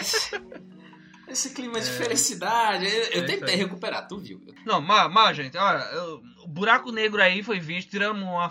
Tiramos não, né? Foi a, a, a pesquisadora lá. Caramba, Kate Bowman. Que, que ela é professora, né? Da, da Universidade de Michigan. Que assim. organizou toda, toda É. a parte do- É, ela tem uma foto muito maneira, velho, dela, tipo, carregando uma pilha de, de, de HDs, Muito assim, e o pessoal né, comparou velho? com a, a, a foto do, da missão Apollo lá, Sim, cara. da, da, da pilha de livro, cara, muito maneira aquela foto. Genial, muito E massa. aí, velho, aí, ó, tem um, tiramos uma, tem uma foto do buraco negro, a humanidade, hein, quem diria? Ó pra aí. Quem diria, hein, humanidade? E tá circulando na internet, né? Como, como eu também sou um usuário de, de Facebook, né? Eu não, não verifico a, a fonte de tudo. Mas tá circulando aí na internet também uma outra imagem, né? Que, que pega as equações de, de Einstein, né? Para projetar o que seria a imagem de um buraco negro e compara com a imagem que a gente realmente tem. E, assim, E as simulações, É as equações, as equações e as simulações também são dela, né? Tipo, ela deu uma é ela que tipo plotou a- a- a- as simulações na, na, naquela imagem que a gente vê lado a Pois, lado. né? E, cara, é assim, incrível como a gente não limpou a lente das nossas câmeras, tá ligado? Porque de resto tá tudo muito similar, tá ligado? É só que o que a gente captura tá um pouquinho borradinho, mas também, né? É. Vamos dar uma. Vamos dar uma. uma- Borradinho, é, bo- borradinho, tipo, como se fosse uma foto, né? Tipo, tirou uma foto assim. É, então, dá um Aí desconto, tu né? deu zoom naquele objeto que tá longe para um caralho. A gente não Tipo, consegue tirar uma selfie direito, tá ligado? E a galera vai lá do outro lado, lá na Galacta M87. Rapaz, muito, muito massa. Então, gente, ó, parabéns aí vocês aí, ó. Sensacional aí vocês que tiraram fotos do buraco negro. Top demais. É bom ter alguma coisa boa na ciência acontecendo no mundo. A gente tá E precisando. é, é muito feliz também de saber, né, que o Brasil está participando disso também, né? Eu, é, Muito contente e Assim, não disso, Não, não. né? Mas a gente ainda tem alguma, tem alguma coisa. Não disso Exato. necessariamente, né? Mas ainda tem, tem. Tem alguma coisa que a gente tá fazendo com o espaço ainda, de, de alguma forma. Não está completamente morto a, a, a ciência do Brasil em relação É, a gente tá aqui, né? A gente tá torcendo. É, É isso aí, então fiquem com a sessão de e-mails, pessoal. Desculpa ah, tantos palavrões, é, acontece, o ódio aqui tava grande, eu precisava. precisava botar pra fora esse sentimento aí do que tá acontecendo aí no Brasil, porque tá difícil. É, eu Ah. sinto as suas dores, pô, é, tá difícil. Mas é isso aí, fiquem com a sessão de e-mails e tchau, tchau. Falou, galeríssima. Someone who lives down to you. Someone who will care for you.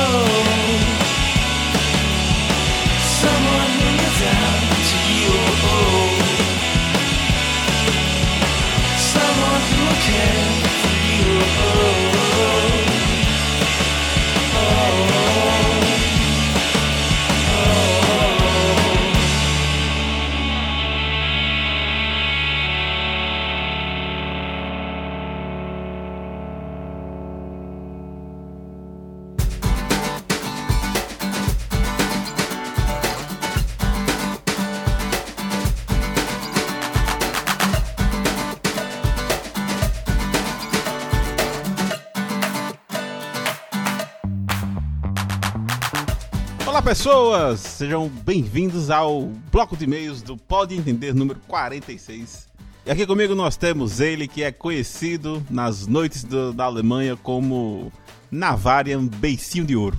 O gingado brasileiro que todo mundo deseja, mas só a gente tem. Exato. Me recuperando aqui dessa, dessa semana intensa que foi a minha semana. É, mas é isso aí. E como é que você está, menino Toníssimo? Ah, tamo aí nessa vida. Eu queria aproveitar aqui o espaço também que eu já denunciei no Instagram. Mas, é, para os nossos ouvintes saberem, eu e o Dalton estamos proibidos até o próximo equinócio de verão. Nós não poderemos gravar nenhum bloco de e-mails devido ao fato do nosso conteúdo de alta qualidade, que é produzido regularmente, ele tem uma duração muito grande que tem complicado aí o nosso sistema de produção de escala industrial do podcast. E aí fomos proibidos. E o Exatamente. comitê mandou aqui na Warren, que é o fiscal aí do PodTD, que é para tomar conta e evitar que esse encontro ocorra novamente. E ele então tá aqui para garantir o bom funcionamento. É organização, entendeu? Não, não me botaram aqui na Alemanha à toa. Tô aqui pra ser burocrático, pra fazer processo, tem que ser tudo marcadinho, cronometrado e não tá rolando, né? Sem contar, é, Exatamente, exatamente. Isso aí a gente já importou aí diretamente da Alemanha. Um brasileiro que foi treinado pelos alemães como ser pontual e organizado. Esse dia mesmo aí ele tava já implementando um sistema de transporte público que funciona. E eu achei sensacional esse conceito de um sistema de transporte público que funciona. Pois é, Nunca eu, tinha visto eu vou, eu vou levar ao Brasil, vai ser uma inovação assim, né? E vou começar por onde? Pela minha cidade maravilhosa, São Paulo, né? Onde tudo quebra, nada funciona. É, e... tem que começar em cidade pequena, né? Tem que começar Começar em cidade pequena escala, pequena. exato. Pega exatamente. Vamos fazer o teste primeiro. Numa cidadezinha pequena com mais de 9 milhões de pessoas, pelo menos, né? Que é pra ter espaço aí de manobra. Pra provar o conceito. Proof of concept.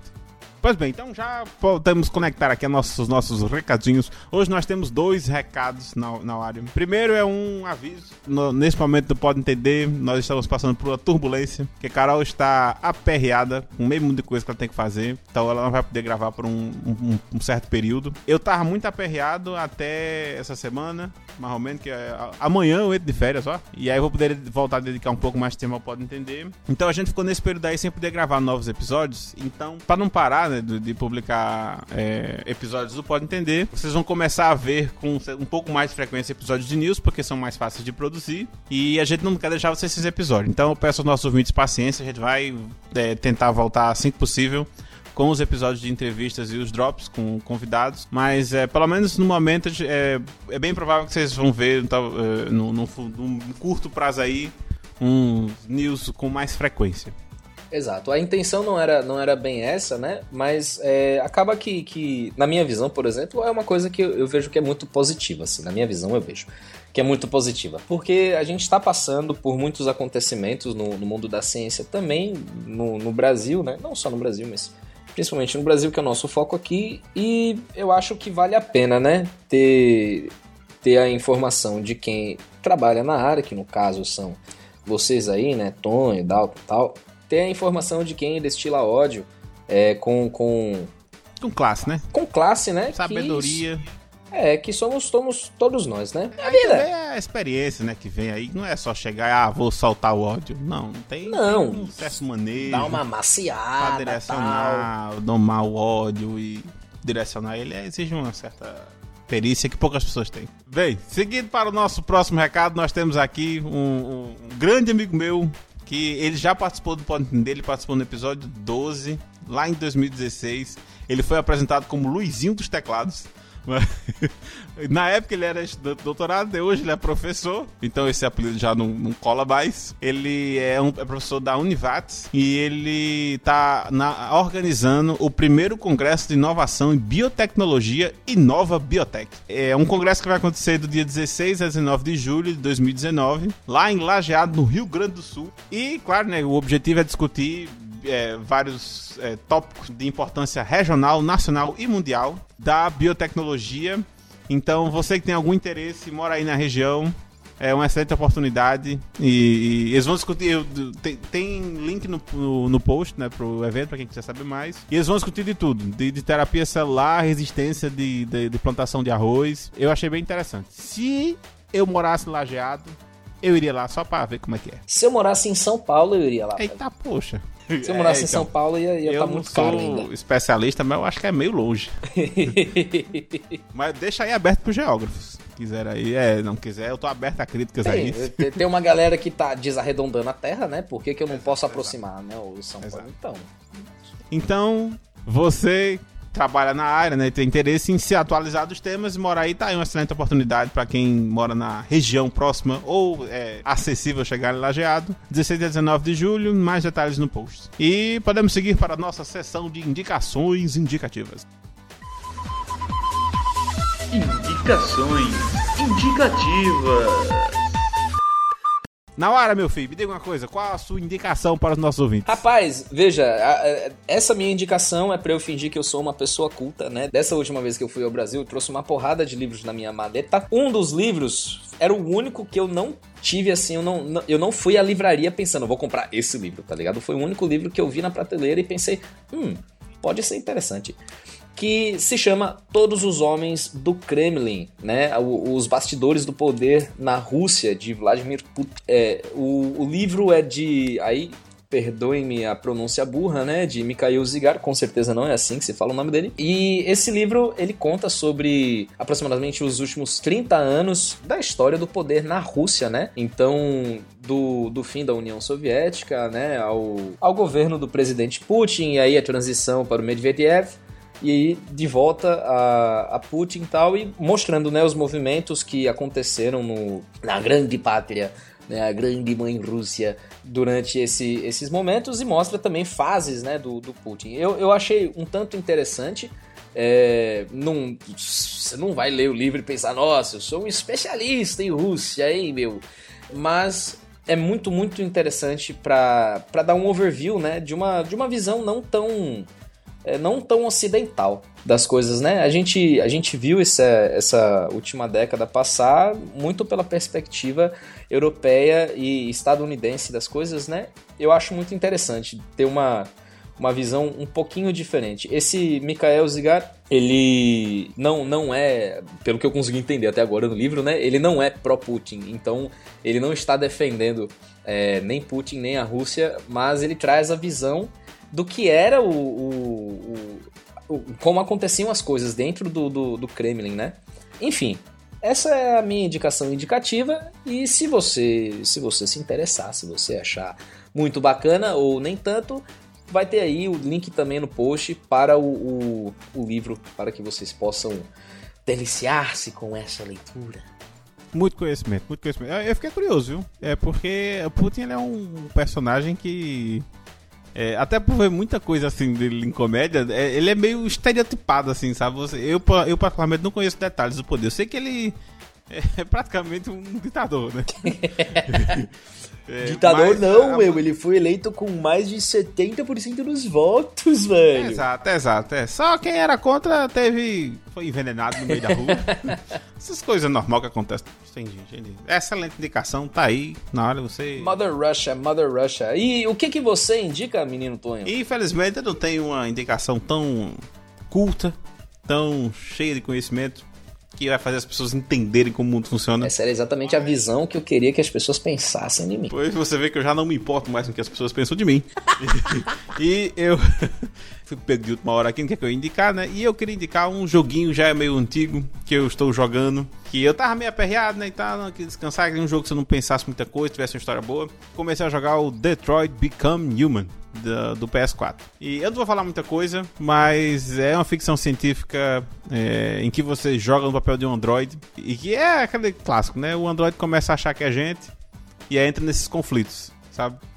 E eu não sei pra direito onde é que vai a história, mas tem é, desde é, uma criança que apanha um android tem que violar, né? Uma das leis para defender a criança e foge com a criança. Eu, eu, assim, eu não sei pra onde vai a história, mas tem uns momentos muito bons e como é um, um jogo que dependendo do que você faz, vai mudar, no caso, o, o fator da história, o que vai acontecer na história. Bom, e pelo menos a primeira vez que você tá jogando, eu não sei se na segunda isso vai se manter, a impressão que dá é que realmente tudo tem pode acontecer, sabe? Se você errar um botão em alguma coisa e perder a perseguição, o cara vai embora, se você conseguir pegar ele, vai. Enfim, né? tem umas coisas assim.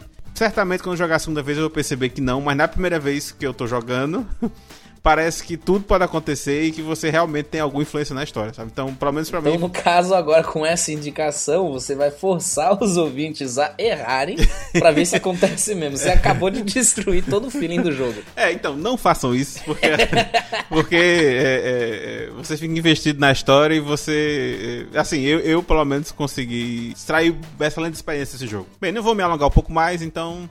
Eu acho que tá 70 reais na PSN. Se tivesse dinheirinho aí, ou então esperar uma promoção, eu acho que vale a pena. Fica aí a indicação, Detroit se Massa. tornando humano. Muito, muito bom. Muito bom. Sessão de comentários. Olha, nós temos um único comentário. Você podia ler para os nossos ouvintes? Um maravilhoso, incrível comentário do nosso querido Allen. Allen me ajuda a achar uma piada com Alien. Alien versus Predador. A gente já desgastou tanto esse nome, é, velho. É verdade. Eu já falei, ele que vai além. É... Ah, já sei, já sei. Ele, o comentário dele que fala tudo em inglês. Não? Muito profundo. Oh, né? Nossa, velho. Ô, rapaz, tá difícil. Temos aqui um maravilhoso comentário desse rapaz que sempre escreve tudo em inglês. O nosso maravilhoso Al En. E o primo dele que escreve tudo em PTBR. É All PTBR.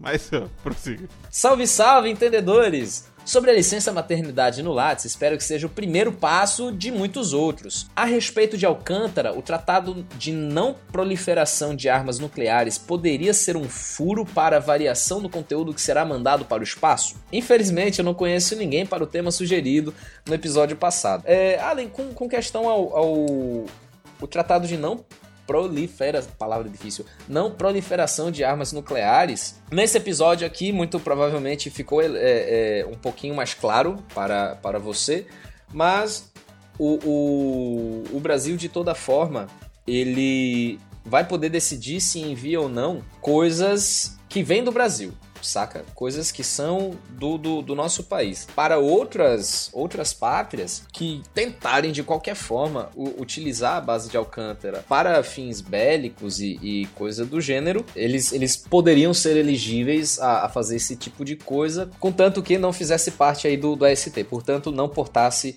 embarcados, né, norte-americanos. Entendi. Então, se alguém chegar com um carregamento de urânio, não, não, isso aqui vou lançar aqui rapidinho, não, não, não. É, desde que não fosse uma arma nuclear, tava tudo certo. Desde que, com total certeza, não tem nenhum equipamento norte-americano, eles não vão querer fuçar. Eles não tem o que fazer. Ah, entendi. Fica, fica a nosso critério. Exato, exato. Bom, então a pode ficar tranquilo, porque o, a gente tem um governo brasileiro aí que é muito responsável e não vai permitir. não, acho que não. Não, não é possível. Não, eu quero acreditar que não. Menino. Ah, tudo é possível nessa vida. tudo é possível. É, eu já não duvido mais nada, não. Tem que acabar mesmo. Tem que acabar o mundo. Resetar o planeta.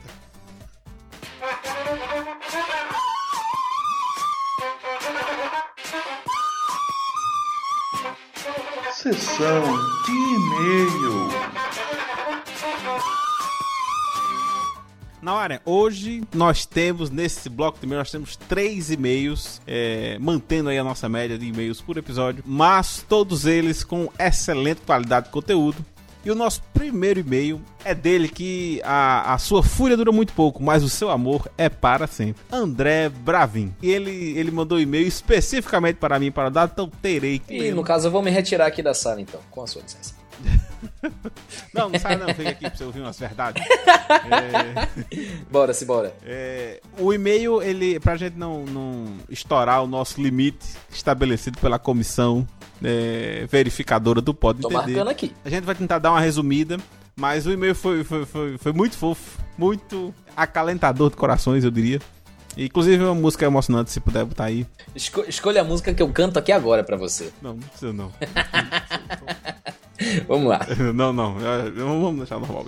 Prezados Dalton e Tonho perceba que ele não falou na hora. Eu acho, inclusive, uma falta de etiqueta muito grande. Cheguei ao conhecimento do Pode Entender por indicação do meu irmão Fábio, aquele que tem uma fúria apaziguada por ser miúda. Dalton, 2019. Excelente citação. Pressão, pressão. Diga-se de passagem, de todas as zoeiras que já ouvi com o meu sobrenome, nenhuma foi tão criativa e bem articulada quanto a de vocês. Ganharam mais o voto de confiança pela originalidade e bom gosto na zoação. Que eu já agradeço. É, é um humor muito refinado. Mesmo. Exato. É uma, foi uma boa safra de piadas essa do, do, desse ano. Então, ele continua. Então, permita-me começar o elogio do Pode Entender por aí. Pelo humor bem realizado. Percebam que o humor não apelativo de vocês, que não emprega o lugar comum da humilhação de outrem, nem o uso desnecessário de palavras de baixo calão, tornam os episódios leves, atrativos e adequados para todos os públicos. Um destaque especial dou às vinhetas, que ao longo de 5 anos de experiência como ouvinte de podcast, são as mais engraçadas que já ouvi. E por falar em podcast para todos os públicos, eu gostaria de enaltecer a preocupação de vocês em criar um podcast para divulgação científica palatável para qualquer um. Em meio a todos os desafios que é ser professor e pesquisador nesse país, em meio de tanto discreto que a ciência tem no território nacional, um veículo de informação como esse tem um lugar muito importante na promoção de impacto cultural. Me explico. E para isso, vou usar partes das palavras que o físico estadu... Eita, poxa, estadunidense A pessoa vê que é um professor mesmo, né? Que ele escreve, é um palavreado refinado, com um excelente vocabulário, um vasto e amplo vocabulário no PTBR. Neil deGrasse, Neil deGrasse Tyson. Neil deGrasse Tyson. E aqui eu vou dar uma resumida. É, esse, o, o Neil deGrasse Tyson tem um. É, acho relativamente famoso essa citação dele. Em que ele fala que o campo dele, né, é, por não ter nenhum impacto político direto, né, no caso, para quem não conhece, ele trabalha com astrofísica. Ele tem. É mais fácil para ele falar de ciência, né, sem causar muito, muita rejeição, dependendo do, do, de quem tá ouvindo. E além disso, ele, ele acho que ele é diretor de, de algum museu, não lembro agora qual é. E aí ele tem, ele tem parte do trabalho dele é fazer essa conexão com o público, né? Então ele tem uma boa oportunidade para falar aí. E aí ele cita, é, Neil deGrasse Tyson, né? Fala do, de um dos efeitos que Carl Sagan teve na sua geração, né? Do, geração que ele impactou fazendo divulgação. Que muitas vezes a, o eleitor, né? Via o, o Senado, o Congresso lá discutindo um projeto da NASA. E em vez de ser uma coisa muito abstrata, era algo que ele tinha ouvido Carl Sagan falar. É, inclusive aqui eu já aproveito o adendo, né? Que esse eu acho que é mais ou menos um dos objetivos de, de todo mundo que faz divulgação científica, pelo menos é, por podcast né, no Brasil, que é ter esse efeito, sabe? E no nosso específico, eu, a gente, eu gostaria muito né, de que algum dia é, isso realmente acontecesse. Alguém que ouviu algum projeto, sei lá, dos Sirius mesmo aqui no, no, no nosso podcast, ao ouvir essa notícia, disse: Ah, isso aí eu ouvi lá, não pode entender. Bem, é, voltando ao e-mail, ele diz: Percebam, senhores, o tamanho da responsabilidade que repousa em vossas mãos. Mais uma vez eu queria enaltecer o uso do português aí do nosso querido André Bravin. Usar uma mídia underground, mas de fãs muito engajados, pode ajudar a mudar a representação social que a ciência tem em nosso país. Não é possível produzir ciência, principalmente ciência básica, sem recursos. E esses orçamentos são voltados por políticos e não cientistas. Se ao menos o papel da ciência for claro à nação, talvez vozes esclarecidas ecoariam em um alarido que colocariam as pautas da educação, ciência e tecnologia como prioridades. Acho primordial reconhecer a importância e, sempre que possível, ouço e indico podcasts dedicados à divulgação científica, como Naruhodo, Dragões de Garagem, a Seara Cast, dentre outros. E agora tenho vocês em minha lista. Mérito de vocês por equilibrarem uma temática importante, divulgação científica, com assuntos relevantes, todos os episódios que já fizeram, e esse humor arretado com sotaque carregado. Ah, André, olhe você. Eu tenho que voltar, já estou emocionado aqui. Continuem com esse ótimo trabalho, nunca errando no tempero e mantendo a missão. E gostaria de aproveitar o ensejo para mandar um cheiro reverso. Eu queria fazer uma pausa, se me permite. Um cheiro reverso seria um espirro? Cara, tá, pera. Ou seria uma suada de nariz? Eu acho que é uma, tá mais pra uma suada de nariz, mas o que acontece? A suada de nariz é um negócio mais. Pô, saca? O cheiro. Hum reverso, ele deveria ser uma coisa Delicada, mais né? carregada e calma. É, exato, de uma parada de. Imagina que você vai tocar uma flauta com seu nariz, entende? É. é. Bom, mas ele continua aqui, né? No caso, o cheiro reverso seria o cheiro em resposta ao cheiro que ele recebeu do seu irmão, Fábio Bravin. É, pelo qual tem um profundo apreço e admiração. E, inclusive, eu gostaria de saber se quem é o mais velho, né? Se é o Fábio Bravin ou se é o André Bravin. Mas não vamos desviar do novo nome, porque se deixar. Vocês ventilaram meu nome para uma entrevista mas se tem alguém cabeçudo mesmo é meu irmão. Hoje ele trabalha no INEP e certamente teria muito a dizer sobre a pauta educação, com dados e conhecimento de causa, tal qual puderam apreciar no e-mail que ele mandou para vocês. E para finalizar, queria comentar que apesar da dificuldade que é viver longe da família, ouvir meu irmão lembrando-se de mim e me mandando esse cheiro foi a surpresa mais agradável que recebi nesses tempos. Espero que ele se surpreenda também ao receber o cheiro reverso. E obrigado por terem sido responsáveis por isso. Vocês não têm noção do quanto fiquei feliz ao longo daquele dia. Ah. Inclusive, inclusive me faz me sentir muito mal, porque eu lembro de um e-mail que eu mandei ao Pode Entender que eu pensei que foi o mais carinhoso que eu já havia enviado, que foi quando eu falei, né? Pô, eu tava ouvindo vocês enquanto eu lavava meu banheiro. Então, tipo. eu lembro, eu lembro desse e-mail, eu lembro. Pois é, aí eu até me sinto mal, mas assim, fofo, cara, fofo. É comparável. É. Bom, e ele finaliza o e-mail dizendo: um cheiro para vocês também, Tonho e Dalton. Observe que mais uma vez ele não falou na hora. Não, não falou de mim, não, né? E a todos os envolvidos não podem entender. Então, na área. Aí, na tua cara, meu nego, na tua é, cara. Mas, é, né? Não foi especial. Eu tô envolvido, não tô? É, então pronto. Tá. Não foi Exato, especial. é. Você está agora desmerecendo toda a equipe do podcast. De É jeito isso nenhum, de maneira nenhuma, dizendo, eu queria aqui já é, dizer que eu respeito muito a autoridade do Conselho Verificador do PodTD e jamais faria uma injustiça dessa. E ele continua: merecem esse carinho em reconhecimento a todo o aprendizado que tem promovido, por terem assumido esse importante papel com o podcast, e também por terem me feito muito feliz com o cheiro recebido do meu irmão. Vida longa ao Pode Entender. Cordialmente, professor doutor André Bravin, Universidade Federal de Goiás, regional que sempre está onde você precisa. Eu não esperava por essa. É. Para quem não pegou, o professor doutor André Bravin, ele trabalha lá no campus de Jataí. Enfim, deixa eu me recompor aqui. Professor André, muito, muitíssimo É. obrigado pelo seu e-mail. Você não tem noção como você deixou a gente feliz com, com essa escrita.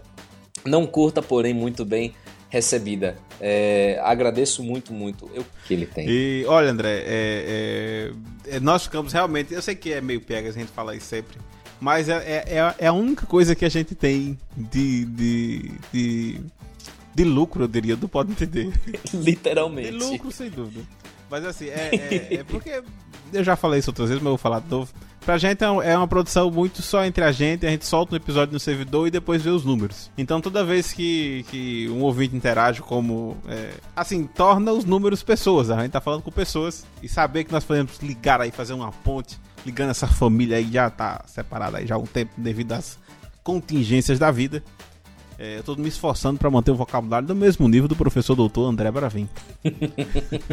É, então, olhe. é, eu eu, eu, eu é, é, comentaria mais coisas, mas dado o andar aqui, a gente já vai com 40 minutos de gravação. tá no primeiro e-mail ainda. Exato, tá no primeiro e-mail ainda.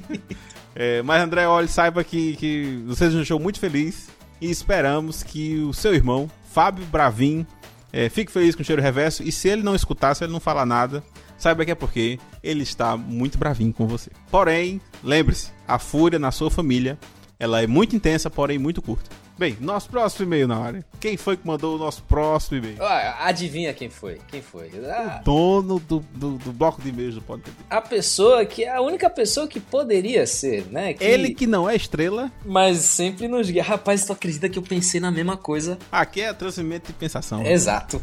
Vamos lá, o nosso querido Vitor Guia, ele mandou o seguinte aqui pra gente. Já, já estou feliz só, só de ler seu nome, Vitor. Olá, Pode Entendedores. Meu horário biológico ainda não se ajustou com um novo dia de lançamento do Pode Entender. Então estou enviando e-mails em cima da hora ou atrasados. Mas agora eu vou enviar os e-mails assim que eu ver o programa.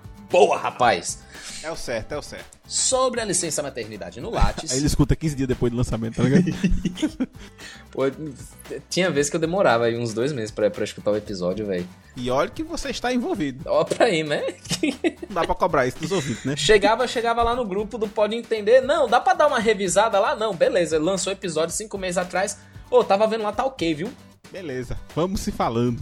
Sobre a licença maternidade. Não, não vou lhe interromper mais. Muito calado. obrigado, viu, Tonho? Agora É... eu vou ficar calado. O senhor só pode mudar, mutar o seu áudio aí? Muito obrigado. Não, não vou, não vou falar nada. Não vou ficar depois não, depois não fala nada. Rapaz, o Thiago vai te bater tanto do tamanho dessa Vai, gravação, vai. velho. Vamos lá. Ô, Thiago, me perdoe. Sobre licença maternidade no Lattes, lembrei de muitas mulheres que trabalharam comigo e que na entrevista de emprego diziam que tinha filhos, o que para muitas já era um filtro e já no trabalho evitavam dizer que tinham filhos porque isso dificultava ser convidada para viagens, treinamentos e promoções. Então, meu medo é que isso também facilite a discriminação contra mães, mas uma vez que o problema aqui não é a mulher ou maternidade, e sim o machismo e também a cobrança para que cientista produza artigos em escala industrial. Rapaz, ele, ele conseguiu destilar aqui basicamente o que estava na minha cachola, tá ligado? Eu, eu fiquei preocupado justamente com isso. E vamos lá, ele continua. Sobre a base de Alcântara, programa espacial e o estado da ciência no Brasil. Alguns, se não muitos, comparam o Brasil com a Suécia, Dinamarca e tal, o que considero errado. Vou comparar o Brasil com países em desenvolvimento, continentais e populosos, ou seja, Rússia, Índia, China. Todos eles têm programas espaciais que se desenvolveram em paralelo ao programa espacial dos Estados Unidos da América. Então, um acordo com os Estados Unidos deveria ser um complemento e não a base de um projeto espacial. Não vai adiantar continuar sem investir em ciência e dizer que a parceria da base de Alcântara será a solução para os problemas. Rapaz. Sobre o novo site, ele já está bom, na verdade está ótimo. Pode subir para produção e qualquer coisa a ajeita pelo FileZilla em produção mesmo. Piada interna aqui de desenvolvedores. Hahaha. Eu vou, vou rir pra fingir que entendi. ah, o FileZilla. Brincadeiras à parte, e já estava acompanhando as mudanças feitas pelo Nawari no feed do GitHub. Falando em GitHub, são muito engra- engraçados os nomes que vocês deram aos projetos. Eu não sou bom com nomes. Se dependesse de mim, Cotonete seria conhecido como haste flexível plástica com algodões nas duas extremidades. Eu acho o nome bem informativo pra Contonete. É, de fato é informativo, de fato é informativo. Exato, a mensagem tá toda lá. Aqui ele tá, é, particularmente, ele, ele está citando alguns dos poucos projetos que a gente lançou lá. Eu- tu tem conhecimento desses projetos, Tonho? Tem o Dona Fifi e o. A dona, a dona, a dona Fifi, o nosso querido Severino também, né? E, Severino. Isso. exato. E, e agora temos um nome para o projeto do blog, um nome temporário, pelo menos, que era um projeto antigo, na verdade, que era um projeto gambiarra. E agora virou o quê? Virou um blog. Que é o Estatista. Então agora o nosso blog tem um projeto que se chama Estatista. E ele se chama Estatista porque é um gerador de páginas estáticas. Em escala industrial. Em escala industrial. Vitor, eu, eu tô assim, pasmo, cara. Eu, eu quero, quero dar a mão a você e bora pra praia, tá ligado? Tomar um suco na beira da areia e conversar sobre o universo e tudo mais. Porque você conseguiu traduzir muito bem coisas que estavam na minha cabeça. E essa coisa que, que tu falou aqui sobre desenvolver o, o, o programa espacial em paralelo isso é essencial e eu faço aqui um, um, um meia-culpa porque a gente estava tão tão doido com essas coisas acontecendo, com todas essas maluquices acontecendo no Ministério da Ciência que acabou, acabou faltando a gente falar disso, né? Que era o básico. É, então, muito, muito obrigado por complementar o, o conteúdo do Pode Entender. Eu achei seu e-mail riquíssimo. E é, você tem alguma coisa a adicionar aí, menino, menino Tonho? Eu teria, mas é, pelo bem da minha saúde, antes que. Não sei se você já viu, o Thiago, que é o, é que vai fazer o corte, ele é bem alto, né? Então, ele quebrar minha. Eu acho que ele quebra meu. Bom, mas eu vou. ó, é enrolador. Eu, eu sou uma máquina de. Bem, o nosso próximo e-mail. Olha, fazia tempo que eu queria que eu li esse nome eu quero ler com estilo. O nosso próximo e-mail é do Haruka Moraes. Hurricane Moraes. Haruka Moraes. E ele diz o seguinte. Olá, entendedores. Para o Big Data, sou o gerente de projetos de Ipatinga, Minas Gerais. Ipatinga, que poucas pessoas sabem que é a capital aí, que é onde fica a sede eita, da Sociedade Secreta para a Dominação Mundial de Ipatinga. Sei que não escrevo há algum tempo, mas não resisti. O maior podcast em linha reta continua brilhando na divulgação científica do Brasil. E olha que esses tempos são, não estão fácil, não está fácil para a ciência por aqui. Que orgulho da Juliana, em vários sentidos. Primeiramente por sua iniciativa e protagonismo, finalmente um local onde essas palavras se encaixam bem. Pela pesquisa, persistência e dedicação. Mas um dos pontos que mais me chamou a atenção foi sua consciência de ser uma privilegiada pelo acesso ao ensino de qualidade bem superior à maioria das instituições brasileiras. E, principalmente, pelo seu ideal de fazer com que mais e mais brasileiros tenham acesso a um ensino com mestres e doutores similares. Parabéns ainda à professora que instiga essas jovens mentes brilhantes a buscar constante superação e aprendizado. Olha, é como disseram, este episódio é de aquecer o coração. Obrigado a todos e especialmente a grande Carol por suas perguntas sempre pertinentes. Um cheiro à equipe do maior e melhor podcast de divulgação científica do país, quiçá das mais de 200 bilhões de estrelas de nossa galáxia. Vocês são atualmente as vozes mais divertidas em minha mente. PS. Vamos falar da, da primeira foto do buraco negro registrada pelo eh, eh, hashtag Event Horizon Telescope. Abraços, Haruka Moraes. Hurricane Moraes, falando do Heaven Horizon.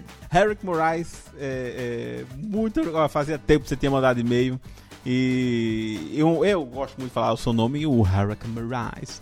E eu concordo com tudo que você falou. O episódio foi, foi, foi, foi muito massa gravar com ela. E assim, não quero me alongar muito também, né? Mas é, é, a gente precisa de mais pessoas como Juliana, sabe? Que é, tem acesso a, a, a ensino de qualidade e que perceba que, que muita gente não tem e que seja disposta a dedicar pelo menos parte de sua vida a, a facilitar esse processo, né? Da maneira que for possível. E eu acho que se a gente tiver mais pessoas com essa mentalidade, o Brasil de fato tem alguma chance de, de mudar. Principalmente na perspectiva de aproximar a ciência né, da, da- das pessoas, de mostrar que ciência não é uma coisa para super-humanos. Né? É, a ciência ela, ela está no nosso dia a dia e com um empurrãozinho correto no lugar certo. Exatamente. E, e é, é pouca coisa que precisa. E eu acho que se a gente conseguir fornecer essa pouca coisa para mais pessoas, é, o Brasil vai, vai, vai se tornar um lugar mais onde as pessoas vão ter uma qualidade de vida, qualidade de vida melhor. Bem, mas eu não vou me alongar mais porque já estamos com 50 minutos de gravação e eu tenho amor à minha vida. Hurricane, Hurricane Rise. Muito obrigado pelo seu e-mail. Um cheiro maravilhoso para você e todas as pessoas de Patinga. Essa capital aí. Oi, peraí, peraí. Opa. Ele fez aqui o pedido do Heaven Horizon. Ah, verdade, a gente não comentou do Heaven Horizon. Exato. O, tá aí, é, é, foi o último breaking news da ciência, né? A última grande coisa que aconteceu. Se você morava embaixo de uma pedra, foi tirada a primeira foto do buraco, de um buraco negro. É a primeira imagem, né? não foi necessariamente uma foto no sentido propriamente dito. E o, o, o interessante é que é exatamente como a teoria da relatividade previa que deveria parecer. Então, ao contrário do que Olavo de Carvalho disse, Einstein não foi refutado por ele, dado que os dados comprovam que tudo que ele preveu sobre o funcionamento do espaço-tempo em condições extremas foi comprovado mais uma vez, né? Então. Acaba que a gente, a gente falou bem por cima nesse episódio, que você já ouviu, então provavelmente você já sabe disso. É, mas, assim, a mim e a Dalton, né? Imagino que a Tonha também, falta conhecimento de falar sobre é, isso. de fato. E uma pequena correção, uma, aliás, uma enorme correção, nós falamos sobre o, o esse projeto, né? Do, do, do que, que, trouxe à tona a, a imagem do buraco negro e tal. E a gente cometeu a gafe de pensar, de, de, dizer que não havia um brasileiro na equipe. Havia. Existe uma, uma brasileira que fez parte desse projeto. Eu acho que valia um episódio com ela, hein? Se ela topar aí. Eu, eu acho que valia um episódio com ela, se ela topar aí. Assim, a gente sabe que não, não, é, não, é, não é todo mundo que vai querer ter, ter, dar entrevista, pode entender, né? Mas a gente pode tentar. Mas assim, eu acho que pelo menos um Drops é, com alguém que realmente entenda do assunto, né?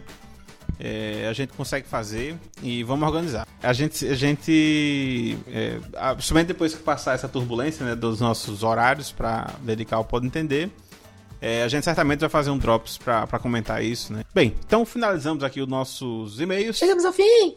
E acho que é melhor a gente pular os cheiros, né? Que já vai, vai fazer uma hora. pois é. é. Então, não vai ter cheiro. acabou, não tem cheiro aqui. É, acabou.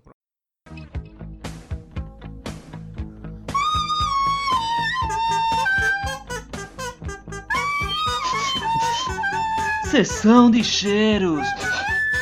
Mua.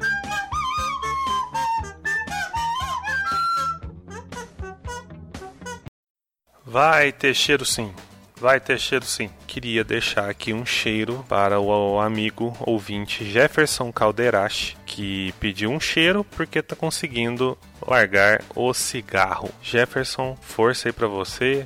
Não desista, dos seus sonhos e um cheiro bem cheiroso, sem o cheiro do cigarro. E também deixar aqui um cheiro para dois ouvintes que nos mencionaram essa semana no Instagram e foram lá para os nossos destaques. A Borba Mel, que disse que a programação de viagem dela seria como pode entender. Muito obrigado, Mel, e um cheiro aí para você. E o Madison Deluna, que indicou o nosso episódio lá sobre células tronco, o 39 ouvindo o podcast que eu gosto. Muito obrigado, Madison. Um cheiro para você.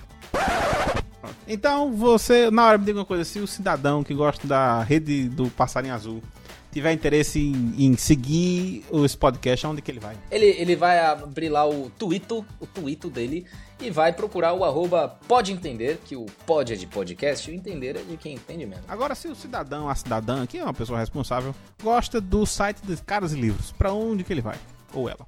Aí esse fulano, essa fulana, ele vai lá no fb.com barra pode entender. É o pode de podcast. Entender do quê? Do, de quem entende mesmo. É de quem entende mesmo. E se o cidadão é uma pessoa mais jovem que está acostumado a apreciar várias imagens, né, obras de arte produzidas digitalmente, e ele quiser conhecer a nossa produção audiovisual na rede social mais badalada entre os jovens, para onde que ele vai? Se essa pessoa quiser nos encontrar lá no Instagram, né? Ferramenta, inclusive, que eu não sei, não sei utilizar, como constatamos durante essa gravação. Mas vai aprender assim que terminar essa gravação. Ou antes, ninguém sabe. Afinal, aconteceu. Enfim, essa pessoa vai procurar lá no arroba pode entender. O pode é de podcast e o entender é de quem entende mesmo. Lindo, maravilhoso. Então, ah, faltou. E se o, o- o- se o, o nosso querido ouvinte, nossa querida ouvinte, for uma pessoa mais romântica e quiser ter comentários mais, mais densos, pode deixar um comentário no post desse episódio. É, se você quiser deixar aberto para que outras pessoas possam interagir. Mas se você é uma pessoa que quer falar diretamente com a gente sem intervenção de terceiros, você pode enviar um e-mail para o contato arroba podeentender.com. Pode podcast e entender de quem entende mesmo. Exatamente. E lembrando, lembrando muito rapidamente, antes que vocês me cortem, não me cortem, tem lá o beta.podentender.com, vai lá dar uma testada e ver o que que tá bom, o que que não tá, porque a gente vai virar a chave logo menos. Eu preciso de um feedback de vocês para saber se eu mudo alguma coisa ou não. Bom, então ficamos aqui até o nosso próximo episódio. Um cheiro para todos. E eu quero pedir perdão aqui a, a, a Tiago Lacerda, é, a Tiago, a Tchacão, pela gafe aí cometida de um bloco de meio de 50 minutos para ele editar. Pra ele fazer o primeiro corte. Você viu que. Você viu que eu tentei evitar, Thiago. Você viu. É, eu, eu, eu confesso que. Perdão. Peço perdão pelo vacilo. E espero aí não ser proibido de gravar e-mails para o resto da eternidade. Você foi o culpado desse amor. Bora, bora acabar essa, essa gravação? Até o nosso próximo. O cheiro!